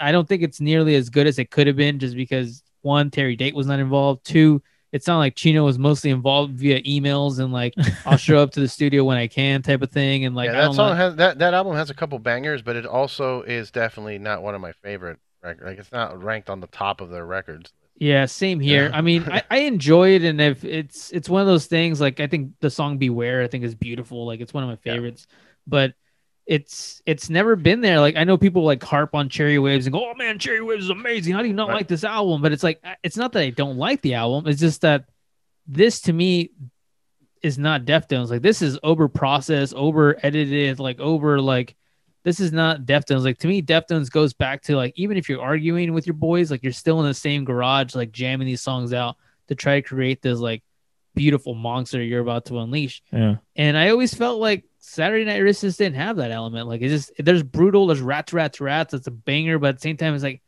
it just doesn't feel like Elite. Like, it doesn't feel like a banger like Elite does. Right. Yeah. This is also too, like, mentioning, like, with, like, Maynard, like, he comes in, like, to help, like, I guess, like, do some, like, arranging of the album. Yeah, so he was arranging it, and I mean, and Maynard's a master arranger. I mean, you look at what he does with Pustifer, you look at what he does with Tool, and like the way he structures songs, it's not verse, chorus, verse, chorus, verse, chorus, and that's one of those things that Deftones really broke away from, a verse, chorus structure here, where it's just like, yeah, I mean, Passenger is essentially two verses and then like this weird epic climax of a song that's just like ends on a piano. Yeah. And it's just like beautiful. Like, everything's just genius here. But I could think I'm trying to see the Maynard and Chino fucking element of it, because I like, I heard there was a I guess like when they were fighting, like the Deftones were fighting or whatever, Maynard came in, like, I guess like these like Tibetan like drum things or whatever, and like had everybody like do like some like weird like fucking hippie shit. And like, I guess Chino was saying, he was like, man, like that was like a moment, like we all came together as a band, and like, man, we got to get this fucking guy out of here, man. He's fucking trying to fucking get me in the back of his fucking Camaro and fuck me with these Tibetan drums and shit. Take me to the edge is how the song ends. Yeah. I'm just saying. That was also fucking edgelord Maynard. Roll down these misty windows down to catch my breath again because of all of the fucking. Shout out to Maynard. Not only was he doing that over here with Deftones, but they were about to release Lateralis, which is still like my favorite Tool album. That album deserves an episode. Which is just like genius. Yeah. But anyways, life-changing record. The only true single of the album, I guess, the one that put the video out, came out. MTV airplay, nonstop rock radio airwaves to this day. It's still like on heavy rotation. Changing the House of Flies is another one of those that's just like, dude, this thing is not just a Deftones staple, but just like a radio. Like, if you grew up in this time period, like, you couldn't help but to hear the song on the radio, to see the video, to see this very, like, you know, that song Criminal by Michael Jackson. No, Fiona Apple. Yeah. Fiona Apple had that Criminal video where like the video was all shot like at this like creepy party and like everything was weird. That always reminded me of the Change in the House of Flies video where it's like, dude, was this the same fucking party where everyone's on drugs and like all like. It's definitely the same party. I was at both of them. Yeah. Shit's nuts. Hold on a second. I do need if we're going to talk about Change, I need another beer. Okay. Oh, go right ahead. 1 second. But yeah, I mean, it's one of those songs that I think going back to like Chino writing from like a, not a place of like, this is from my life, this is a personal song kind of thing. Mm-hmm. But at the same time, writing from a place of like, yeah, I'm kind of an asshole. Like, listen to these lyrics and like this main character is kind of an asshole. Like this is not a good guy. And like, it's beautiful. It's dark. It's like open for interpretation. Big time open for interpretation. It's feels like this person, you know, like, is he talking about himself? Is he talking about someone else? Is he talking about like, and then, I mean, we'll lead to like what the last song is in the album, but this song being called Change in the House of Flies also just points out like, this is not going to be Deftones by the numbers. You're not going to get 7 words again. You're not going to get Shove It again. You're not going to get like MX, which I love the song MX. I think it's one of my favorite Deftones songs ever, but this is not the way they're choosing to close the album out anymore. Like, you're not getting Head Up or whatever. Like, this is Changing the House of Flies, and it's different. Like, all of their peers had to stop and take notes and be like, damn, that we're not doing that shit. Like, what the fuck is this? This is fucking next level shit. It kind of reminds me of, yeah, you're absolutely right. It reminds me of like what Aaron North was talking about when we were talking about Injustice for All and Rain and Blood, where it's just like when Slayer put out Rain and Blood, it was just like everybody's getting away from like that 80s, you know, gated drum sound or whatever. Everyone's moving away from that to going to this, you know, Justice for All did that as well. And it's just like the same thing where it's just like, oh shit, like with new metal, it's like it's moving away from Nookie. It's moving away from like, oh, my daddy molested me in a closet. It's like, oh, okay, shit, now we got to do this now, you know? And what I was talking about, like with like those synth sounds or whatever, this is like that weird, that like you get in the background, like that's a whale sound. Yeah, it's almost it's like Free Willy, you know, like yeah. Free Willy in the background or whatever. But like you said, it's open for interpretation as well, where it's just like you can take it one way. And I think about like a past relationship where it's just like, oh, okay, you see this person change and you're putting those feelings onto somebody else. And then you said it could also be about yourself, where it's just like, I saw a change in you. And it's just like, oh yeah, you're playing it to yourself at that time. So like, there's two different ways of the road you can go with this song. Like you can place that energy on somebody else, or you can place it on yourself as well, which that's what I do when I listen to this song. I think of Queen of the Damned. Oh yeah, that fucking scene. Yeah, that reminds me of high school because everybody was like, dude, did you see Queen of the Damned? They played Change in the House of Flies and they were fucking. And it's like, yeah, man. Yeah, I, you know, that video is very iconic to me, but that it's also like that's a heroin party. Yeah. Oh yeah, I mean, and I've seen those. They're not that fun, but it also puts you in that vibe. And I've, you know, it could be kind of just there's some sexuality to it, but there's also just this debaucherous, like we're, you know, if you're on a heroin party, like that's a debaucherous kind of sinful place to be. So, you know, I feel those sinful vibes also from the song, I guess. Mm. It, as a survivor of the Catholic Church, it makes me feel like a sinful man, and I'm okay with that. That guilt. Oh, but I love it. That's the thing for me now. Like nice. I want to see that this is blasphemy face. Like that nothing gets me harder than someone yelling out blasphemy. Like nice. It's it's funny, you should have been on our episode last week as well. We were talking about brujeria and shit. Oh, I was listening to an episode you did. I forgot the person you were interviewing, but you were talking about like your encounters with like Santeria, and like somebody was doing some ritual in front of you and made like your friend's nose bleed like right in front of you and shit. Like I was like, fuck. Seen some shit in my day with brujeria that I can't explain. I don't practice it. I don't believe in it, but I know that it works if you're a practicing person. Mm. But the same as, you know, Christianity works, and all of the religions work for whoever is following the religion. You know, if you pray to Jesus every night and that's your thing, like you'll get the things you're praying to Jesus for eventually. But, you know, just understand that you did that yourself. You're just using this Jesus as a crutch, as an excuse, as a thing to give you motivation. Or if you're in Santeria, you're using the practices, me hice el santo, where they like do the ceremony where they cleanse you, and you have to wear white for like a month. It's the weirdest shit, dude. So, but I get, well, speaking of all of that, I get a lot of that also kind of blended in Deftones vibe culture, mm-hmm. you know, the Dia de los Muertos, and mm-hmm. there's a lot of also some voodoo shit going on. Oh yeah, yeah, yeah. Well, so where were we on the album with Change, right? So, yeah, Change gives me that vibe of some kind of brujeria shit, too. Yeah. I don't know. I get that vibe from them.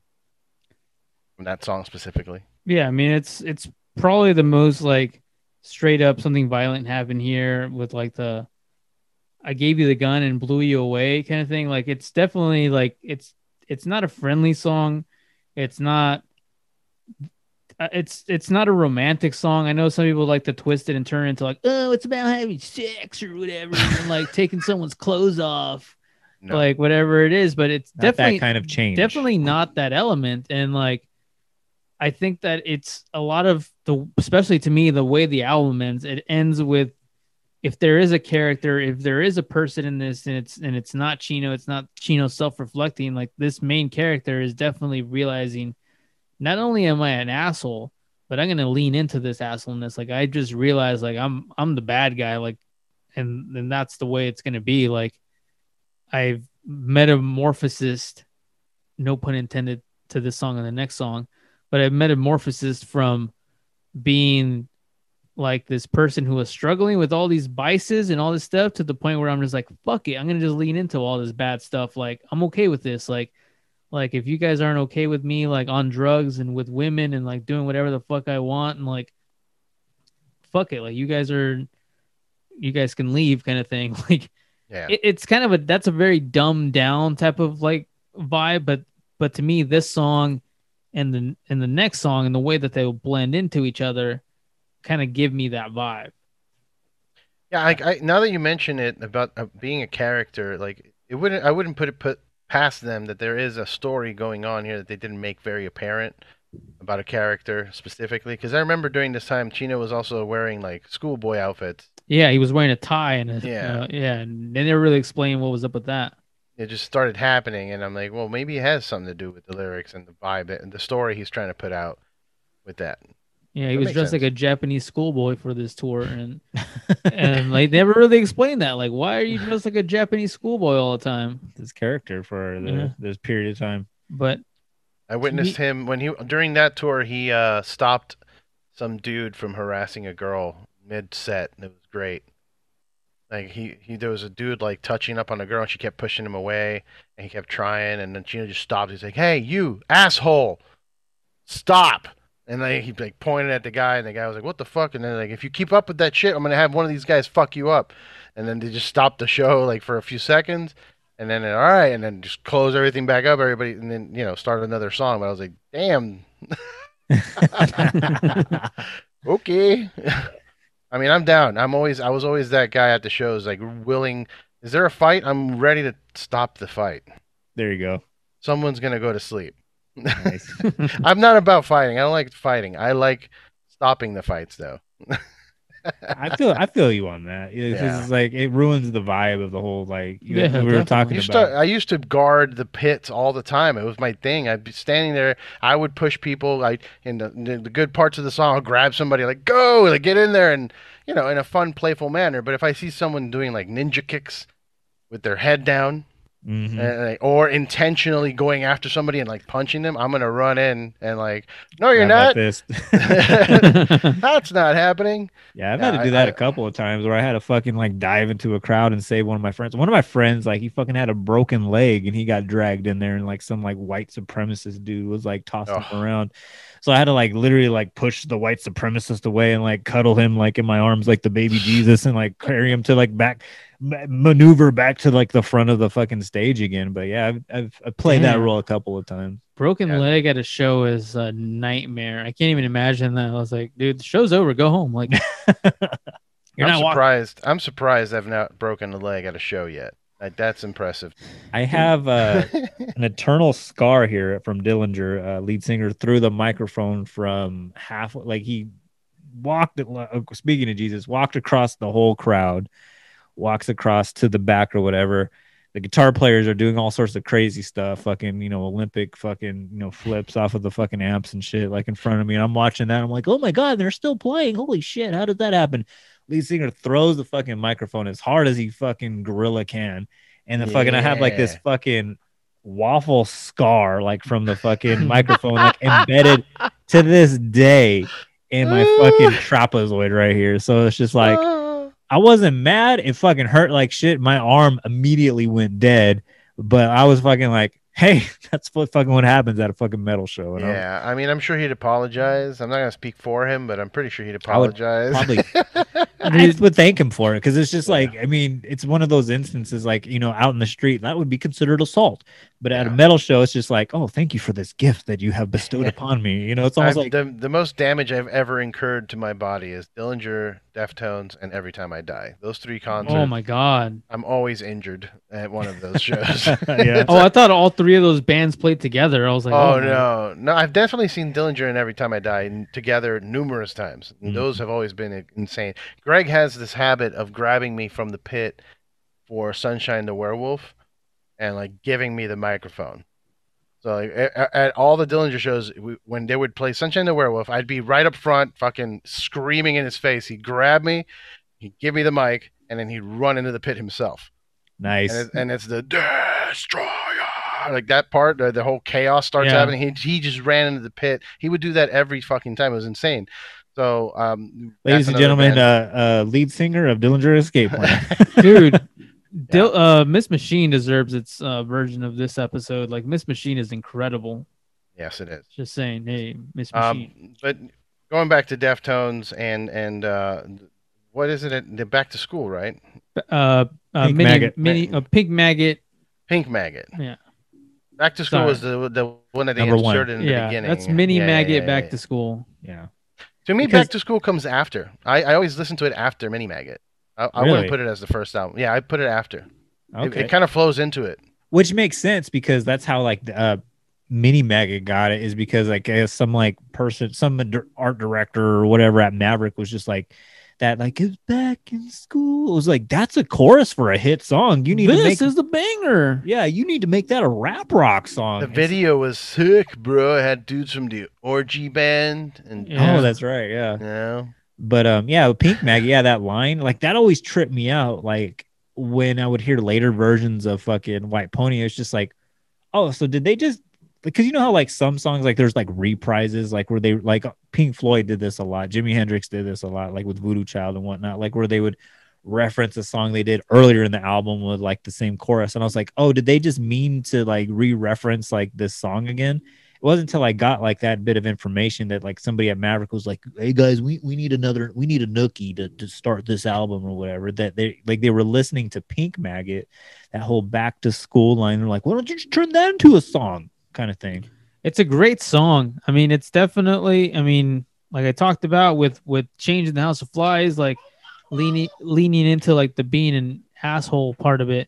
But this is definitely the darkest part of it, part of like the lyrics altogether. I don't know if it gets darker. I don't even know if there's a darker Deftones songs in general, because if you break down the song, I mean, it's basically like saying like, I don't need you. Like, it gets to that line where it's like, all you are is meat to me, and it kind of ends on that line where it's just like, I just took advantage, like you were just there for me for like my pleasure, my like sexual pleasure, my drug pleasure, like whatever it may be. That's it. And then there's that heartbeat, the boom, boom, boom, where it's just like the end kind of thing, where it's just like whatever just happened, it was just for my pleasure, and you didn't really mean that much to me. And it's a pretty dark concept, because I always think that line, that all you are to me is meat, is just like, that's like some psychopath, like Ted Bundy-ish type of thing. Where going back like, to Jacob being a serial killer. And, what song was that you were a serial killer in?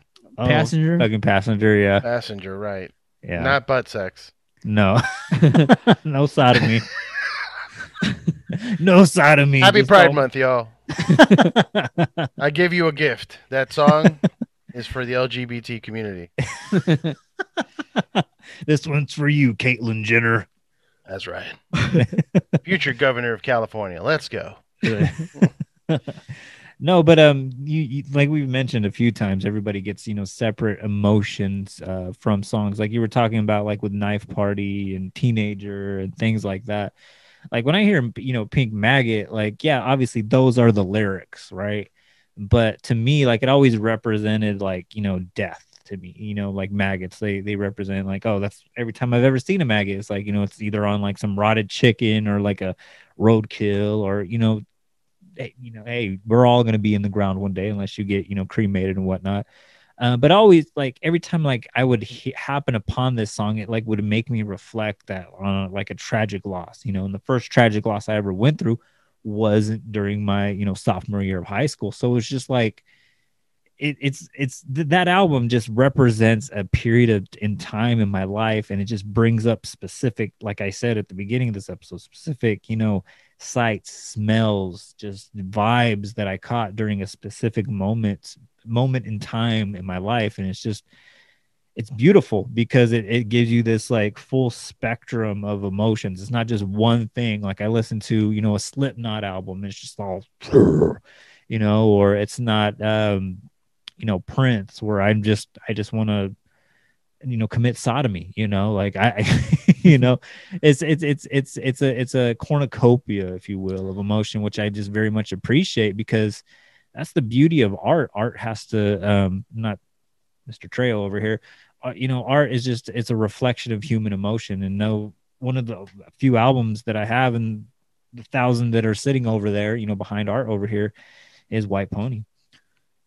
I get what you're saying. I do think that I don't think that it reflects on death. I mean, there's all these things that he says in that song where it's, there's even like abuse, whether it be sexual or physical, because he's like saying like, now that you've kneed her in the throat, where it's just like, dude, this guy's like literally talking about beating up a woman right now. Mm-hmm. Like you've done all these terrible things. And like, you're just kind of like sitting back and reflecting on this and going like, yeah, but all these people are just like meat to me. But like, to go back to that, it's like those lyrics, like I think of like, oh, like, yeah, like I didn't appreciate this person like when they were alive. They're definitely metaphorical. I don't think he's literally doing. Yeah, I don't think that. Like, I don't think that it's like literal. And then the thing that I've always wanted to bring up on this episode, and I guess now is a good time, is the song doesn't end with that line. Lyrically, there's another line that never makes it in the album, and it says, "Oh, all you are to me is meat. Now pass the flask." And that line doesn't make it on the album, but it's always written on all the lyrics. And to me, that's always been like a, like, check out this cool story I just told you. Like, it's not about me. It's not me I'm talking about, but it's like, check out this crazy story. And I always think that the pass the flask line is one of those things that, like, if you're hanging out with your homies or whatever, and you're all telling crazy stories or something, that's something that would be like commonly said, like, I just told a crazy story and I'll pass the flask kind of thing. Yeah. Like, I've always took that as like, look at this like insanity thing I just did. Like, it's not self-reflective. It's not like a story. It's not this happened, and then this happened type of thing. It's just like wild, drunk, drugged out memories that I just spewed out for you. Now pass the flask kind of thing. And that's the way I've always taken that. And it was just like, damn, like, it's a little more like, it's a very important part of the story to put on the lyrics. You know what I mean? Mm-hmm. Yeah. It adds a little bit more to it. You know, it's like the note that wasn't played. You know, they always talk about like in jazz music, like, oh, it's not all about like the notes that were played, but sometimes the notes that were not played. And it's just like, hey, that was not said on the album, but it's on all the lyric sheets. So it adds a little bit more to the whole fucking package. Yeah. It's wild, man. To me, it's just like, it's, the fact that Chino was so involved with the artwork, and I guess we can talk about the artwork now. And like, this is kind of the beginning of the Deftones, Frank Maddox relationship that would become, to this day, Frank Maddox has been like tied to Deftones with all their artwork and everything that they do. But very involved in the way that, you know, obviously he didn't want profanity to be on the album or anything like that. Didn't want the parental advisory. And this is the lyrics that are going to show up, and this is what's going to happen. Like, to me, it's not a fluke that Pass the Flask is on there. It's just like, it's not like someone didn't proofread this shit. Like, right. Oh, I mean, that's an intentional move, man. It definitely affects sales. They were going big for the sales of this record, obviously. I mean, putting it in a movie. I mean, I think that the team that was behind the Deftones was definitely trying to make this a big deal. And it was cool. It was a cool time, too, because music was very interesting around that time period. I mean, I was into Nine Inch Nails' The Fragile around that time period. I was also coming right off of a bender with Marilyn Manson and the Mechanical Animals, which is also a very, like, I know he's canceled now too, but that record was a very dark record for my lifetime. And it was a dark time in my life in general. So attaching all these records in you know, in concession, like, it's Mechanical Animals, then White Pony, and then, you know, The Fragile, all these records back to back. It was a crazy time to be into music, because all those, like, Nine Inch Nails was doing MTV, you know, they were doing award shows and shit. Deftones was coming out on Letterman. Like, they were dominating mainstream culture. Like, we don't really have much of that anymore. You're absolutely right. now it's just like we talk about this all the time, and maybe that's just like the internet era where it's just like you got to find your corner of the internet to live in to, you know, to be aware of this. But this is very much the era of like, hey, MTV, here's like a bunch of shit that we're going to put out there. Like we want this to be popping, but for some reason on TRL, this video keeps popping up. And like, that's where, you know, you see like Change of the House of Flies come in and like kind of take away, you know, like, hey, if you're into Limp Bizkit, oh shit, you'll love this kind of thing, where it's just like you get exposed to all these different artists and, you know, whatever. It's like a buffet, you know, whatever just catches your fancy. Hey, you might not like that fucking taco platter over there, but you'll love this right here. FFO, you know? Bro, it's an industry thing for fans of FFO. You gotta, for fans of Rammstein, for fans of, you know, it's you become that brand name, you know, for that style of music. You like the Deftones, it's going to have it on the sticker. You know what I mean? Right in the front of the label. Like, you're going to buy this because you like Deftones. Yeah. Like, but there is, you know, that is a thing that we can't deny. Deftones have been super influential. There's a lot of bands that came out after White Pony that did the same thing that they did, you know, or tried to do the same thing, that they changed their style and try to become more and do add more melody and more heady, be more heady. And like that, it worked for some bands, didn't work for a lot of bands. I'm not going to throw anybody under the bus because I want people to come to my podcast and have a good time. So, you know, one of the, like, looking back at this album and all the things that it's influenced, it does kind of blow my mind that, you know, we talked about the Dillinger Escape Plan, a band that was like heavily influenced by Deftones. I brought up Employed to Serve, who just did a cover of Elite, and like with the Dillinger Escape Plan, and like younger bands like the band Nothing. I think Nothing is one of those bands that you hear and you're like, dude, you clearly were influenced by Deftones. Yeah. A band like, and not only that, but they would admit it themselves.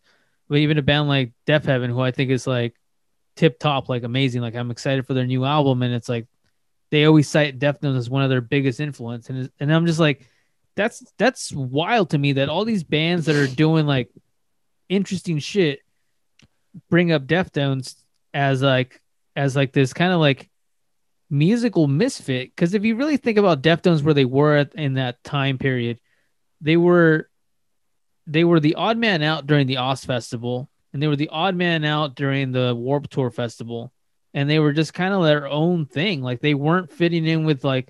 They weren't as heavy as Slipknot. They weren't doing the dreadlocks and the eyeshadow and like I got beat up by jocks kind of thing. Like they weren't that, but they weren't the like we're gonna tour with like Blink-182 and these other like, you know, whatever it is, like skate punk, skate rock kind of bands. Like they've always just been their own thing. Even through all these years, they're their own thing. They just keep marching on, doing their own thing. Dia de los Deftones is an example. You know, I don't know if anybody got to go to Dia de los Deftones, but I mean, there was hip hop acts. When I walked in, there was a hip hop artist performing, and there was three ladies on stage with enormous asses just twerking. That's the Megan Thee Stallion. I guess that's the vibe. It's funny you say that because I watched that performance, the Megan Thee Stallion performance, and I was hanging out with Brutus and Brutus is cool, man. Like, I was hanging out with the bass player from Brutus, who was going to be on the podcast, and then the lead singer of Youth Code, and we were all just fucking vibing to that song, and it was like, here's like this like industrial metal band, this like proggy like post-hardcore band. And they're like jamming out to Megan Thee Stallion, who's opening up for Deftones. It's like that to me is like that's what Deftones is all about. It's like we don't care about like what you want to give us. Like, we're doing our own thing. We like our own shit. Like we're doing our own festival, our own way. And like their festival is like not just because it's my favorite band, but it's probably like my favorite festival to go to just because it's like it's cool. Like there's like literally like if you just want to hang back and smoke weed on the hill. Like, here's your corner to smoke weed in the hill. If you want to, if you're like, you see kids there, like you see full families now, like it's like three generations of like Deftones fans now. It's like, oh, this is the family corner over here. If Who was like, it that played right before Deftones at Dia de los Deftones? Was it Grimes? No, it was Churches. Churches at Dia de los Deftones? Yeah, Churches played at Dia de los Deftones. Maybe it's Churches. I don't know. There was like a poppy. It was like a poppy. They're like a synth pop kind of band. Okay. Yeah. That was churches. I ended up in the one of the green rooms in at the other Deftones with the chick from that band, mm-hmm. the lead singer from Brutus, and Surge, I believe. Oh wow. And I was just like, what is happening? And we were just all like smoking weed. I'm just passing joints around. Like, what's happening right now? That's what happened. Dude, that to me is like badass. Cause it's like another thing is like, that was not another heavy act. It was, I think the last three, the main acts were Megan Thee Stallion, Gojira, Churches, and Deftones. Like all of those acts could headline their own thing, but on like different festivals, like, the fact that Megan Thee Stallion and Gojira are playing back to each other is like fucking genius. You're not going to find that anywhere else. Gojira is so cool too, man. Hanging out with those dudes backstage. There's a dude that knows Joe, the singer. He has a buddy. It's like he's on Instagram as like that freaking Frenchman or the skiing Frenchman or something. Yeah. He's this crazy like French dude that was just making kind of stereotypical French jokes while I was hanging out, like baguette, huh? Baguette. And I'm like, but you're actually French. Like, should I laugh? I'm kind of confused. Is this a test? This is a test. Am I going to get canceled if I laugh? Yeah. You're Cuban. It's okay, man. Yeah. Right. No, but yeah, it was they were really cool. We were hanging out with a puppy at Dia de los Deftones with the Gojira guys. There was a big old dog back there. We were in this big bar area in the back, and Chino walked in, and then afterwards, Chi's family walked in, and everybody started crying and hugging. It was a fucking moment that I got to see, and that's the vibe backstage with them that I love, man. It's all family and drinking, like and hugs, and let's get a drink, and like a Mexican barbecue. Yeah, dude. Fuck yeah. Yeah, I mean, the fact that Dia de los Deftones, the first one that they did was with Mike Shinoda, Future. I'm trying to think of, like, the other acts that were there, but it's like they've all been great, and they always have they don't butcher the Dia de los Muertos element to it, where it's like you can bring like pictures of like family members, and they have like Chi and Mike Shinoda had brought pictures of Chester, and they're just there for display. Like again, there's no barrier between like you and Mike Shinoda now, because like now Mike Shinoda is under the Deftones umbrella kind of thing, where it's like, here is this picture that is like a personal picture of Mike Shinoda and Chester Bennington. And it's just here for display where you could put your family member's picture next to it kind of thing. It's wild. It's a beautiful festival, man. Yeah. I can't wait for the next one. I'm glad that we're getting back to normality. I'm hoping that it happens this year. I think so. I mean, they're talking about another virus, but I think it's only to scare the people that haven't been vaccinated, because they keep making that a point. Like, a lot of people haven't been vaccinated. You guys are at risk about the new variant that's coming. And it's like, oh shit. Well, I'm glad I got the vaccine. Can we move along? I need to go to Psycho Las Vegas this year. Can we do that? Yeah. Come on. I want to go to what's the one that? Riot Fest in Riot Chicago Fest looks insane. Incredible. Furnace Festival in Alabama, dude. Have you seen this? That's like all the bands right there. Wait, is that where Nine Inch Nails and Deftones are playing together? No. I'm going to give you a quick Furnace Fest. I saw that and I was like, how much are flights out there? Dude, Alabama's Alabama, but I mean, it's Cave-In, Converge, 18 Visions, Astronoids, Under Oath, Emery, Every Time I Die, From Autumns to Ashes, Glass Eater, who else do I know on this lineup? Zao, Thursday, and there's Taking Back. Val's another one of those, Taking Back Sunday. Killswitch Engage, Andrew WK, Code 7. There's just so many bands. Every band's playing this. He Is Legend, Poison the Well, Bad Cop, August Burns Red, Counterparts, Bad Cop sounds like a badass band name. Darkest Hour, Fit for a King, The Hate Breed, The Get Up. Like, it's just every band. And this one's a lot, but the Hellfest in France got announced, and that's 350 bands. That's incredible. That's the one. 7 days, every single band is playing. Metallica. If you're not playing Hellfest, are you even a band? Yeah. It's so funny. I felt bad, though. I had a guest on my show It was Fluff from Riffs and Beards. He's in the band Dragged Under, and he was like, "Oh, we're playing Hellfest." I'm like, "Yeah, I know, everyone is." Hellfest. It wasn't. Yeah, I'm playing Hellfest. Like, I think Art and I we have a booth at Hellfest this year. So hey guys, what's your favorite form of brujeria? I gotta tell you, it's nuts the amount of work that's gonna go into that show.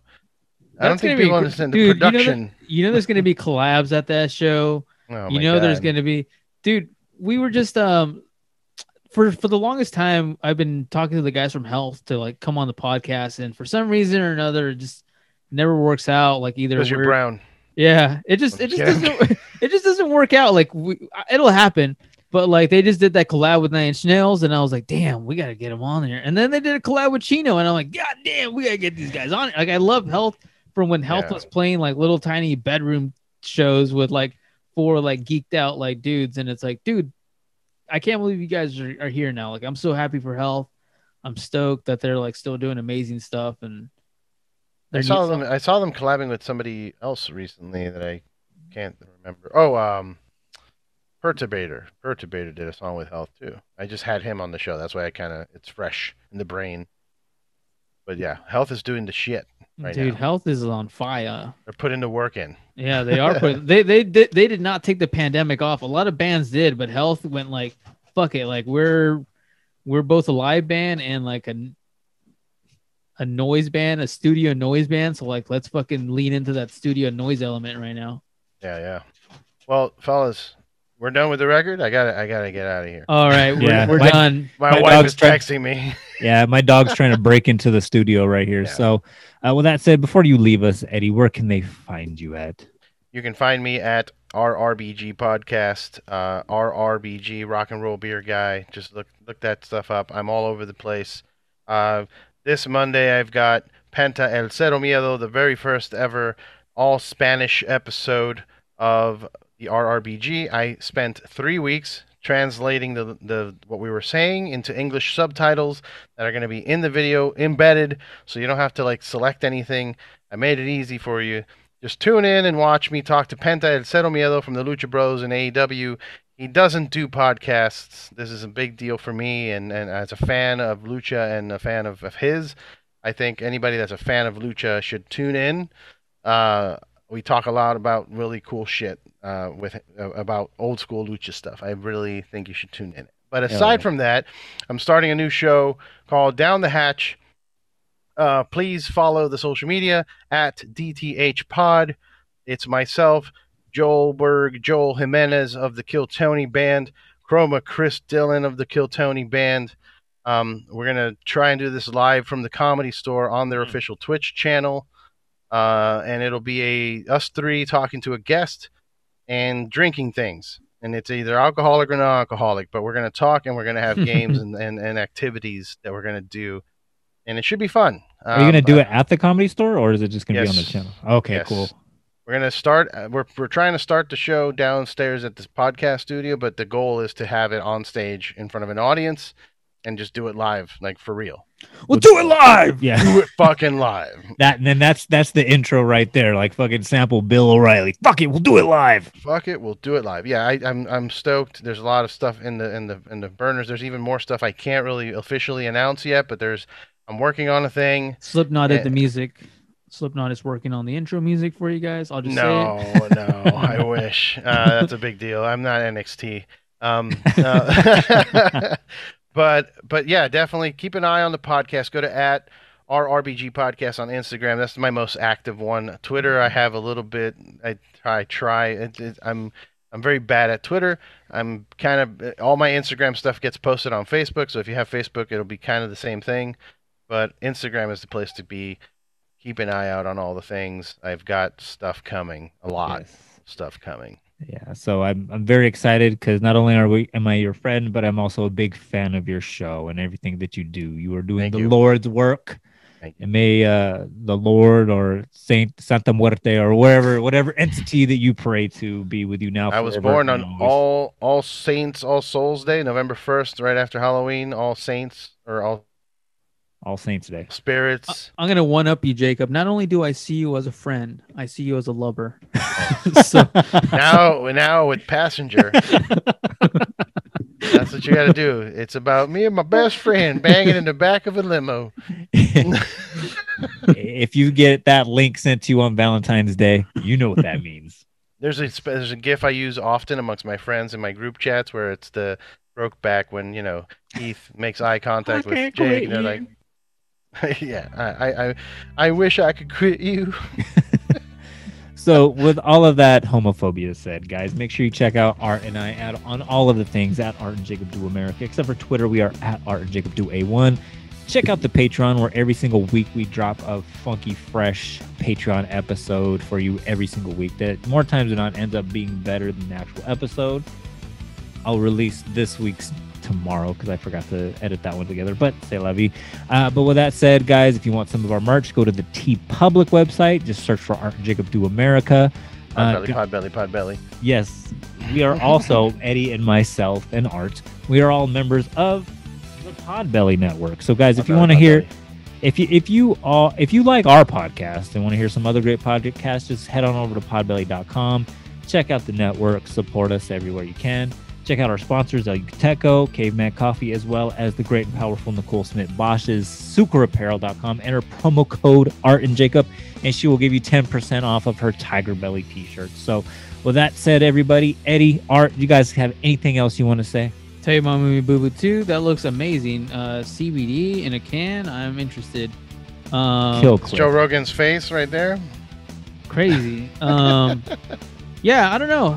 Thanks for coming on, Eddie. Shout out to you. Hope to one day see you at Grilla Mall. Yes, we gotta make plans. I honestly, I'm not.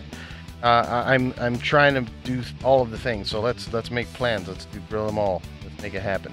I want to go to Grilla Mall. I want to see a show at the Comedy Store, and I want to just be a fly on the wall when you record your podcast at the Comedy Store. I want to sit in the backseat of a car and listen to Passenger with you. My hand may or may not be on your thigh. Make sure you're my chrome metal buckles and leather surfaces that I have. All right, guys. Have a good one. Thank you. Have a good night. Cheers.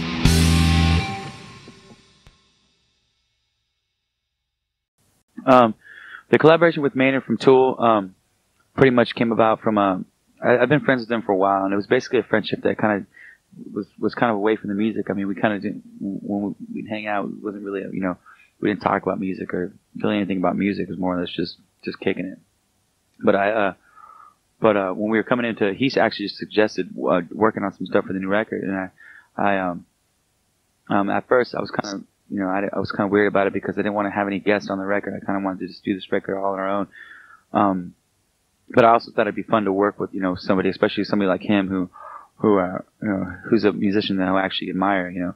So he came in and started, especially the song Passenger, when we just had the music to it. He came in and he started just kind of throwing some vocals over it, and they sounded really cool. So I kind of started singing along with him, and we kind of came with this whole idea where we started trading off lines, and but still, when I was going to go into the recording studio to go record it, I planned on doing all the stuff myself. I was just going to maybe use some of the melodies or whatever. And once I got in and started doing it myself, it really wasn't sounding the way that it sounded. It wasn't sounding as good as it sounded when Maynard and I were doing it. I think our voices just really complemented each other on the track. So I called him and had him come down. He was like, you know, just very professional. Just comes in and he's really, really just mathematic the way he does things, and came out really beautiful. I think it's basically just us like, you know, just weaving in and out of each other, and there's no like real structure to the song as far as like, you know, verse chorus. It's like him and I just kind of trading off all throughout the song, and it's a completely different way of going about writing. And I think when you work with somebody else, you get that you get a chance to do that, to you know, work in different ways that you probably wouldn't have worked before. Like my nigga DOC, no one can do it better like this, that, and this, and it's like that, and like this, and like that, and it's like this. Then who gives a fuck about those? So just chill till the next episode.